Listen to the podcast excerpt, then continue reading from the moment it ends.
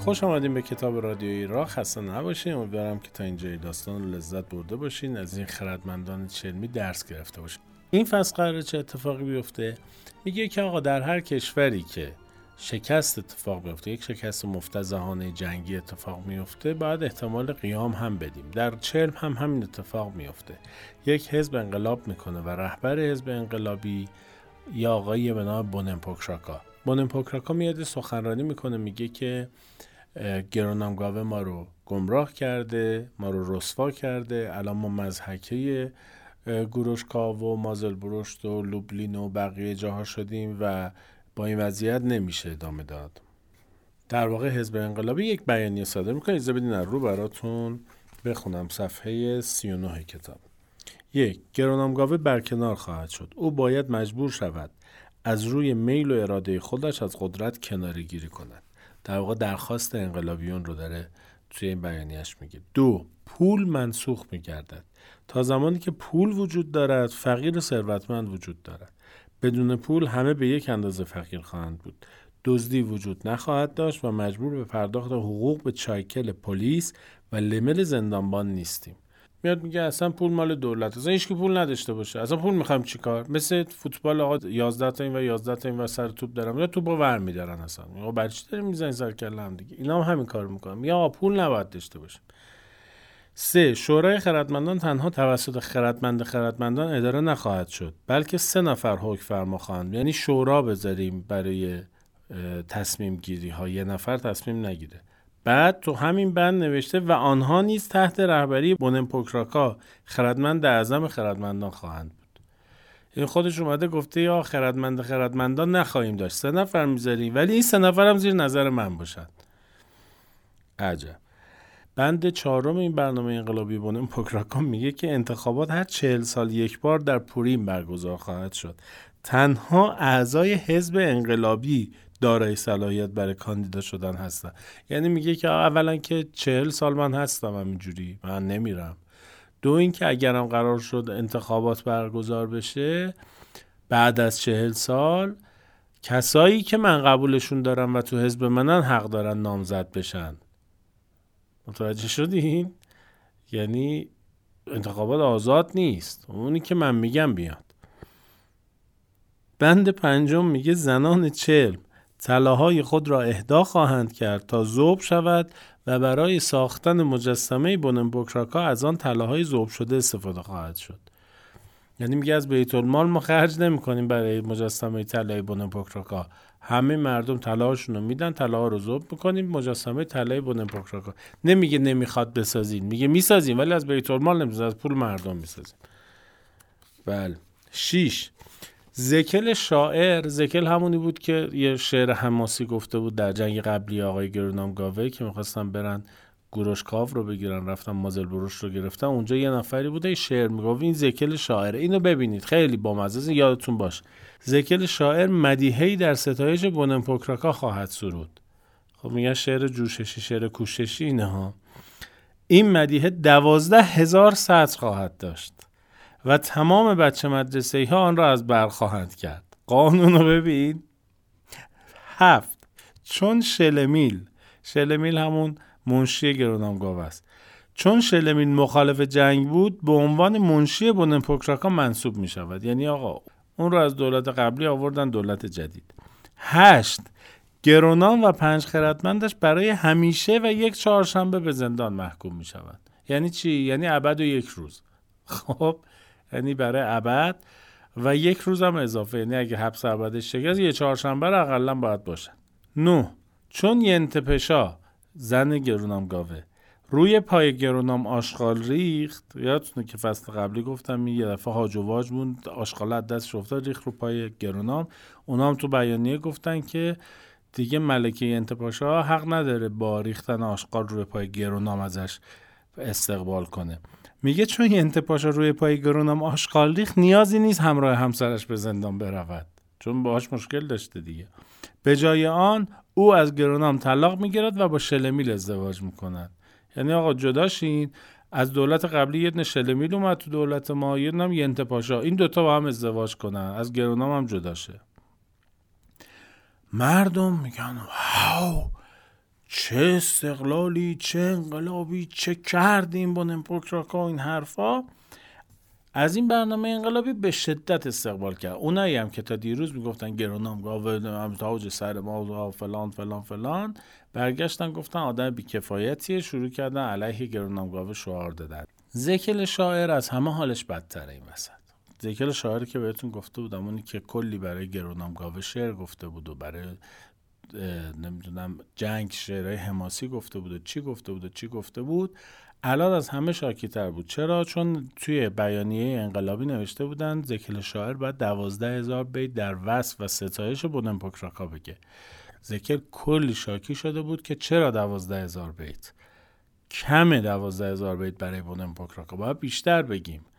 و هر چی شعر گفته بود برای گرونام گاو همه رو حذف کرده بود و عوض کرده بود و اونایی که خوب بود و در وصف بوننپوکراکا به کار گرفته بود و شروع کرده بود یه شعر بلند گفتن. مطلع غزلم این بود، صفحه 40 کتاب خط آخر نوشته اینو میدونیم همه جا و همیشه، بوننپوکراکا زورمنده و باهوشه. حالا احتمالاً تو ترجمه این اتفاق براش افتاده. بوننپوکراکا اعلام میکنه که آقا یه روز قبل از عید شوس، حالا من اینو سرچ کردم چیزی دستم نرسید، ولی احتمالاً زیرنویس کتاب نوشته عید مربوط به برداشت محصول. میگه یه روز قبل از عید شوس من قدرت رو دستم خواهم گرفت. یکی از دلایلش این بوده که روز قبل از عید شوس همیشه هوا خوب بوده معمولاً.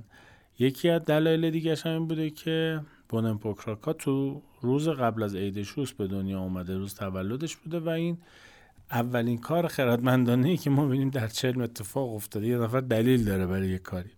آقا خبر به دولت مرکزی یعنی آقای گرونام گاوه و خردمندانش میرسه که آقا چه نشسته ای که صدای انقلاب مردم بلند شده و بیانیه دادن، تقاضاهایی دارن، گفتن چیکار میکنیم چیکار نمیکنیم و حتی گفتن روز قبل از عید شوس اینا قدرت رو دستشون میگیرن. گرونام خیلی میترسه، خردمندا رو جمع میکنه، میگه که خردمندان من راهکار بدیم، ما چه غلطی باید بکنیم. خردمندا که مثل همیشه تو خونه گرونام گاوه جمع میشن. خانم ینت پاشا میاد میبینه اینا بازم اومدن، همشون رو میزنه کنار، شروع میکنه عربده کشی سر گرونام گاوه که هر بلایی سرت اومده حقته و تو چقدر خری و تو چقدر گاوی و چقدر بیشوری و چقدر بیسوادی و چه آبرویی از ما بردی و کل عالم دارن به جنگت با مازلبروش میخندن و این چه مصیبتی بودی ما گرفتارت شدیم و این حرفا، حقت هر بلایی سرت بیارن، اما با همه این احوال من از تو جدا نمیشم، زن شل میل بشم. چرا؟ چون از یه احمقی بیشعور کم خرد جدا نمیشن، زن یه احمقی بیشعور کم خرد دیگه بشن. اینو که میگه شل میل دهنشو باز میکنه، دوباره زبونشو میره که آقا من حرف دارم. گرونام میگه نترس شل میل، نترس، کسی تو رو به زور به عقد ینت پاشا در نخواهد آورد، نگران نباش، نترس و دلداریش میدو نمیذارم این حرف بزنه.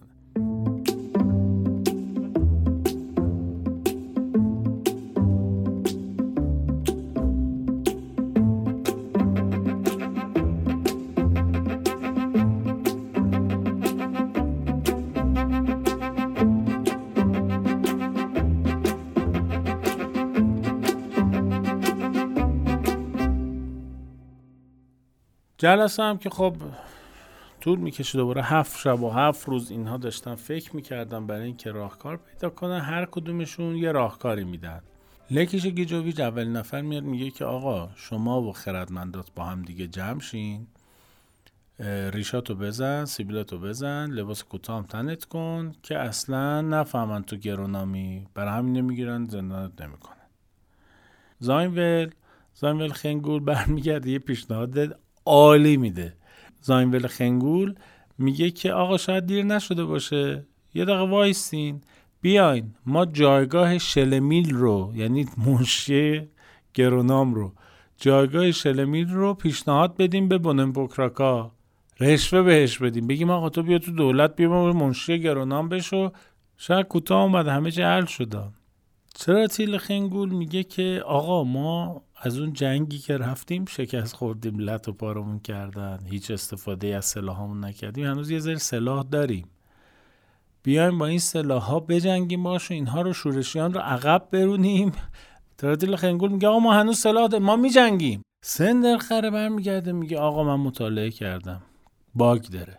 میگن آقا چه باگی داره؟ میگه آقا این شورشیان اومدن، این دولت انقلابی اومده پول رو منسوخ کرده. گفت آقا ما همه چیتون رو مجانی میکنیم، پول نمیخواد اصلا، پول رو کلن منسوخ کردن. حالا که پول رو منسوخ کردن چطوری میخوان حقوق زندانبانو بدن؟ وقتی حقوق زندانبانو ندن، زندانبانی وجود نداره برای زندان. وقتی زندانبان وجود نداشته باشه چجوری میخوان خردمندان این شهر رو برای همیشه و یک چهارشنبه اضافه در زندان نگه دارن؟ فکر کرده بود دیگه سندر خره. شمندری که کله پوک میاد یه خود فکر میکنه به حرفای سندر خره، میگه که بهتره اون عبدش رو بردارن، برای همیشه شو بردارن، ما رو یه چهارشنبه زندان کنن، همه چه حل میشه. گرانامگاه یه سری تکون میده میگه آقا ببخشید خردمندان عزیزم، شما دوباره حرف زدین ولی من مجبورم حرف شما رو قبول نکنم. میگن چرا؟ میگه من یه راهکار دیگه دارم. میگن مرسی، چه راهکاری داری دوباره؟ میگه بیاین از چلم فرار کنیم آقا، جمع کنیم بریم. اینا میگن از چلم فرار کنیم؟ میگه من میدونم چه حسی داری، اینجا وطنمونه، نباید از چلم فرار کنیم. چلم جایگاه و شهر عاقل‌ترین مردم جهانه، ولی چیکار کنیم؟ مردم ما رو نمیخوان. بیاین ما از چلم فرار کنیم بریم و وقتی که اوضاع آرامتر شد برگردیم. گفتن که آخ زن و بچه‌مون رو چیکار کنیم؟ گفت زن و بچه‌مون باید منتظر ما بمونن. زن و بچه‌مون هم منتظر بمونن بفهمن که آقا ما خردمندان نباشیم چه آشوبی تو شهر میگیره. میگه مردم چی؟ میگه مردم هم باید منتظر ما بمونن. میگه بد نمیشه برام؟ میگه نه بد نمیشه. میگن آقا چجوری بریم؟ کجا بریم زندگی کنیم؟ میگه بریم لوبلین. میگن آقا پول نداریم، بریم اونجا چیکار کنیم؟ میگه ما خزانه رو برمی‌داریم میبریم با خودمون. اینا که به پول اعتقاد ندارن، ما خزانه چلم رو برمی‌داریم میبریم با خودمون، توی اون شهر زندگی میکنیم، تو لوبلین هم با پولی که توی خزانه داریم میتونیم زندگی آبرومندی داشته باشیم. همشون میگن آقا خردمندانه ترین حرفی که ما در تاریخ شنیده بودیم همین بود. یکی میگه که آقا تا حالا جمله خردمندانه تر از این نگفته بودی آقا، دیوانه ها. خلاصه میگن که آقا تو بهترین بودی و بهترین جمله‌ای که ما میتونستیم ازت بشنویم و این بود و اینها. شلمین میگه آقا بدون اینکه اجازه بگیره دیگه دهنش باز کن، زبونش رو ببند. اون یه دفعه بدون اجازه برمیگرده میگه منم با شما میام. گرانام میگه تو برای چی برای ما بیای؟ تو که برای دولت جدید اماننامه داده بهت، گفته بیا شغل دادم بهت، جا دادم بهت، عزت آبرو بهت دادم. میگه نمیخوام آقا، این انتپاشا رو به عقد من در میاره، این انتپاش پدر تو رو در بود، میخواد بابای منم در بیاره، دلم نمیخواد این انتپاشا بیاد زن من بشه، به جونم قور بزنه. گرانم میگه راست میگه آقا من میدونم چه عذابیه، شل میل تو هم با ما بیا. شش تایی پا میشن، یواشکی جمع میکنن، صندوق خزانه رو برمیدارن، از شهر میزنن بیرون، میرن به شهر لوبلین. کدوم لوبلین؟ همون که قرار بود ازش آهن وارد کنن، پول نداشتن نمیکردن، مایتابا قوریای زناشون رو گرفتن که فلان ما یادتون میاد دیگه. احتمالاً میرن بیرون، صندوق خزانه رو باز میکنن، هیچی توش پول نیست. کاشف عمل میاد که فایتل دزدو که آقا آزاد کرده بود که برن قفل دروازه شهر گروشکاو رو باز کنه، این از زندان آزاد شده بوده دیگه، یواشکی رفته تو اتاق خزانه و صندوق خزانه رو خالی کرده. گرونام خونش به جوش میاد، شاکی میشه، برمیگرده میگه وقتی به چلم برگشتم دوباره قدرت رو گرفتم دستم، رهبر چلم شدم دیگه، فایتل دوزه رو آزاد نمیکنم که بیاد قفل دروازه شهر گروشکاو رو باز کنه. شمندری که کله پوک میگه که خب پس کی در رو باز کنه؟ چجوری بریم تو شهر گروشکاو وقتی بهشون حمله کردیم؟ گرونامگاوه بدون مکس میگه که روز بهشون حمله میکنیم وقتی که دروازهشون بازه. این نتیجه خردمندی در شهر چلم هست. یه استراحتی بکنیم، برمیگردیم، من دوباره براتون تعریف خواهم کرد.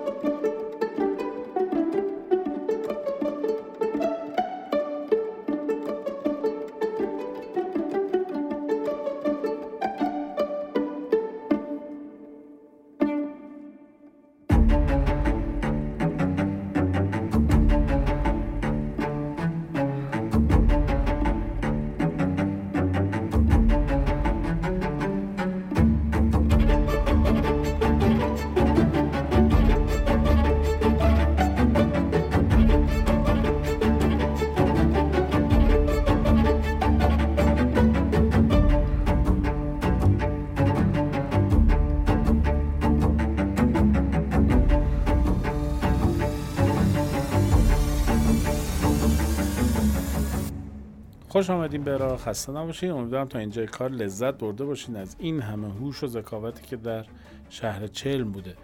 ماجرا از این قرار بود که بحران شد، خواستن که بحران رو رفع کنن، جنگیدن، شکست خوردن، انقلاب شد، بوننپوکراکا اومد سر کار و ترونامگاو و خردمندانش فرار کردن از شهر.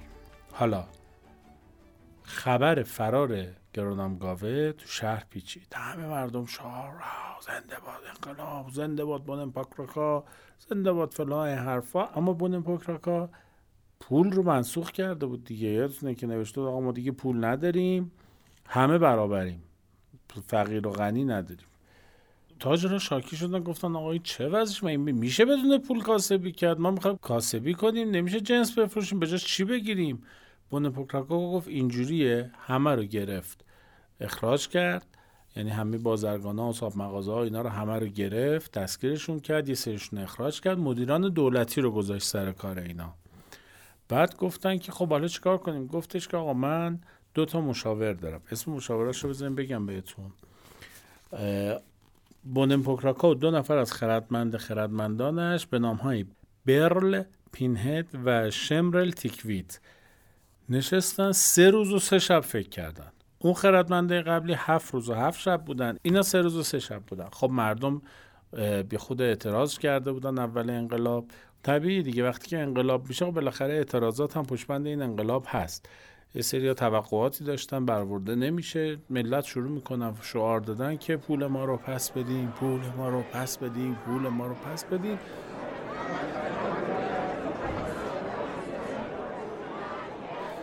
آقای بوننپوکراکا و اون 2 خردمندانش رفتن 3 روز و 3 شب فکر کردن، به این نتیجه رسیدن که آقا ما باید بازار تهاتر ایجاد کنیم، معامله پایاپای و معامله کالا به کالا. چیکار کردن؟ گفتن آقا 2 شنبه، 3 شنبه، 4 شنبه همه اهالی چلم جمع شن توی بازار، هر کی هر چی داره عرضه کنه و هر کی هر چی نیاز داره رو از اونی که نیاز نداره بگیره. یعنی مثلا من مرغ میدم به تو گوشت میگیرم، من گوشت میدم به تو نخود میگیرم. معامله کالا به کالا قبلا بوده، بازارهای قدیم اینجوری بودن، چلمم به این اتفاق نزدیک میشه. اولین کسی که در بازار ظاهر شد زکل شاعر بود. من دارم صفحه 47 کتاب براتون میخونم. او جایگاهی برای خودش ترتیب داد و شعرهایش رو روی سکوی گذاشت و فریاد زد من شعرهامو با نان، کره، پنیر، مرغ، تخم مرغ، سیر و پیاز عوض میکنم. تنها چکمه‌ای که دارم لنگه چپش ساییده شده. من یک شعر 23 سطری به کفاشی میدم که تعمیرش کنه. فولکل منتقد درباره من نوشته، از خودشم تعریف کنم، میخواد بگه که مثلا من جایگاه والایی دارم. فولکل منتقد درباره من نوشته هرگز شاعری مثل من نبوده و نخواهد آمد. بعد از اون اشموگر میاد. اشموگر کی بوده؟ یه آدمی بوده که بنگاه شادمانی داشته، مثل این اپلیکیشن هایی که هستن دختر پسر رو به هم آشنا میکنن، میگه آقا تو شرایطت چیه، تو شرایطت چیه، تو کجایی، اون کجاست، اینا رو به هم دیگه میرسونن، 10,000 تومان میگیرن، 40 تا کیس به تو معرفی میکنن. اینم همین کارو میکرده، منتها دیگه پول که نبوده به آقای اشموگر کسی پول بده که. میگه زن من میخواد غذای عید درست کنه، ما مواد اولیه نداریم، گنجه خوراکیامون خالیه، بیاین به من آرد بدین، آرد چاودار بدین، نمیدونم بلغور بدین، برنج بدین، روغن بدین، مرغ بدین، در ازاش من کیس مناسب برای شما پیدا میکنم. معامله پایاپای باحالی دیگه. یه گروه موسیقی میان، اینا 3 ویولنزن داشتن، یه تبال داشتن، تبلزن داشتن، این حرفا، میان وای میستن یه گوشه، میگه اگه مرغ بدین ما یه چیز براتون میزنیم، اگه اردک بدین یه چیز میزنیم، اگر راسته گاو بدین یه سمفونی براتون میزنیم دیگه، مثلا یه کنسرتوهای کامل براتون برگزار میکنیم. نفر بعدی فولتشه دلغک. فولتشه دلغک میاد داد میزنه آقا اگه میخواین از خند روده بر بشین، اگه میخواین بخندید، اگه میخواین منفجر بشین، بیاید دور من جوک میفروشم. در ازای 1 تخم مرغ 1 جوک میگم، در ازای 2 تخم مرغ 2 جوک میگم، اما در ازای 3 تخم مرغ 3 جوک نمیگم، 5 جوک میگم. ببینید داره مشتری مداری هم میکنه، از راههای بازاریابی مستقیم هم داره استفاده میکنه. یه پاداش میدم اگه شما انبوه بخرید، من انبوه بهتون جنس این به صرفه تره که 3 تخم مرغ با من بدین که من 5 جوک بگم شما بخندید. اما آن روز هیچ کس در چلم نیازمند شعر، پیدا کردن همسر، موسیقی یا جوک شنیدن نبود.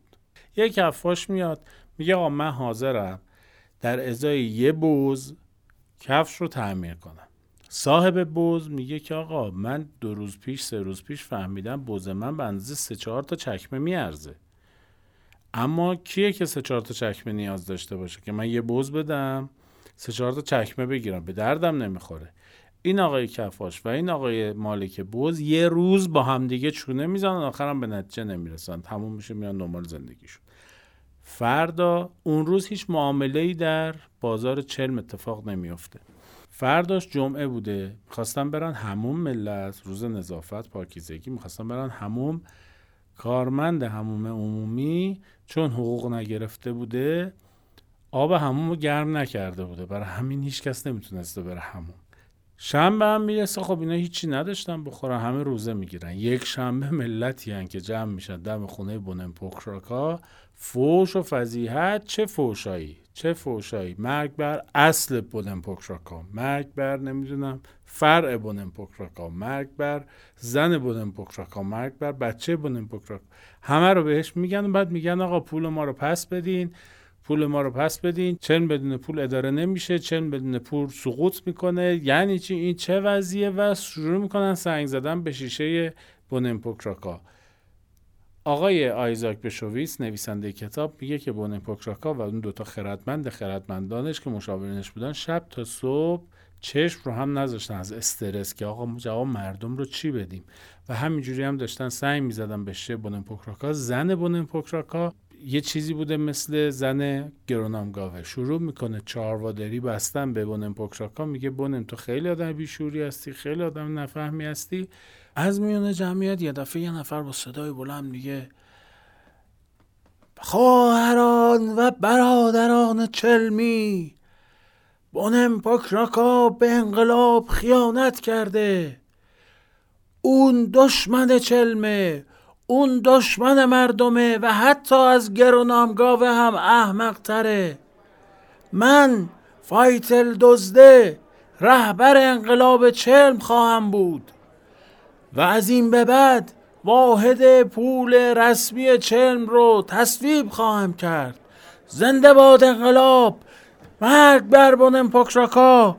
من فایتل خودم رو خردمند اول چرم برای همیشه پس از این مینامم. و ملت شروع میکنن شعار دادن مرگ بر بونمپوکراکا، مرگ بر بونمپوکراکا، حرفا و زنده باد فایتل و از این حرف.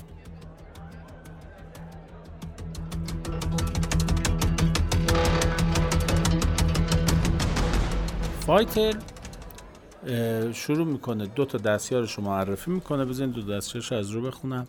نتکه دست چاقو و یوشکه جیب بر 2 تا دستیار آقای فایتل دزده بودن. مردم رو برمیداره میبره مخفیگاهش کجا بوده؟ گفتم این فایتل دزد همونی بوده که وقتی از زندان آزاد میشه میره صندوق خزانه رو خالی میکنه و گرونامگاور رو دستشو میذاره تو پوست گردو. این طلاها رو همه رو برده بوده توی مخفیگاهی، خزانه دولت رو برده بوده توی مخفیگاهی. مردم رو برمی‌داره میبره اونجا، میگه ببینید من پول دارم، ببینید، اما من سکه به شما نمیدم، پول باید پول کاغذی باشه. میگن خب پول کاغذی چیه ماجراش؟ میگه من یه کاغذ بهتون میدم، این کاغذ ارزش داره، اینا رو با هم دیگه رد و بدل کنیم. منتها چون سواد نداشته بنویسه دایره میکشه، مثلا میگن 3 تا دایره روی یک کاغذ، 2 تا دایره روی یک کاغذ و این حرف. خلق الله رو میفرسته دنبال زندگیشون. این وسط ذکل شاعر برمیگرده برای فایتل دزده شعر میگه و شعری که 12,000 بیت بود برای بونمپوکراکا گفته بود اون شعرها رو عوض میکنه، دستکاری میکنه و در ستایش فایتلش میکنه و دوباره شروع میکنه بونمپوکراکا رو حذف کردن. چه شغل شریفی داشته این ذکل شاعر. و بعدم میگه که متعهد میشه به فایتل دزد که من 2 برابر قصیده قبلی در مدح و ستایش تو خواهم گفت. در عرض 1 ساعت هم یک فرمان صادر میکنن که آقا بونمپوکراکا و 2 تا دستیارشو بگیریم بندازین زندان. حکمش هم چی بوده؟ همون حکمی که بونمپوکراکا برای گرونامگاوه داده بوده، یعنی برای همیشه و 1 چهارشنبه، یعنی ابد و 1 روز میکننشون تو زندان. ذکل شاعر هم شروع میکنه شعر گفتن. این شیوه کودتای فایتل و دوز بود و بونمپوکراکا هم به زندان فرستاده شد، یعنی رهبر قبلی فراری شد، رهبر فعلی هم کردن تو زندان، یه فایتل دوز الان رهبر چلمه با دو تا دستیارش که یکی جیب باره یکیش هم دست چاقو. بریم ببینیم حکومت اینها چه دور رو گوهریه.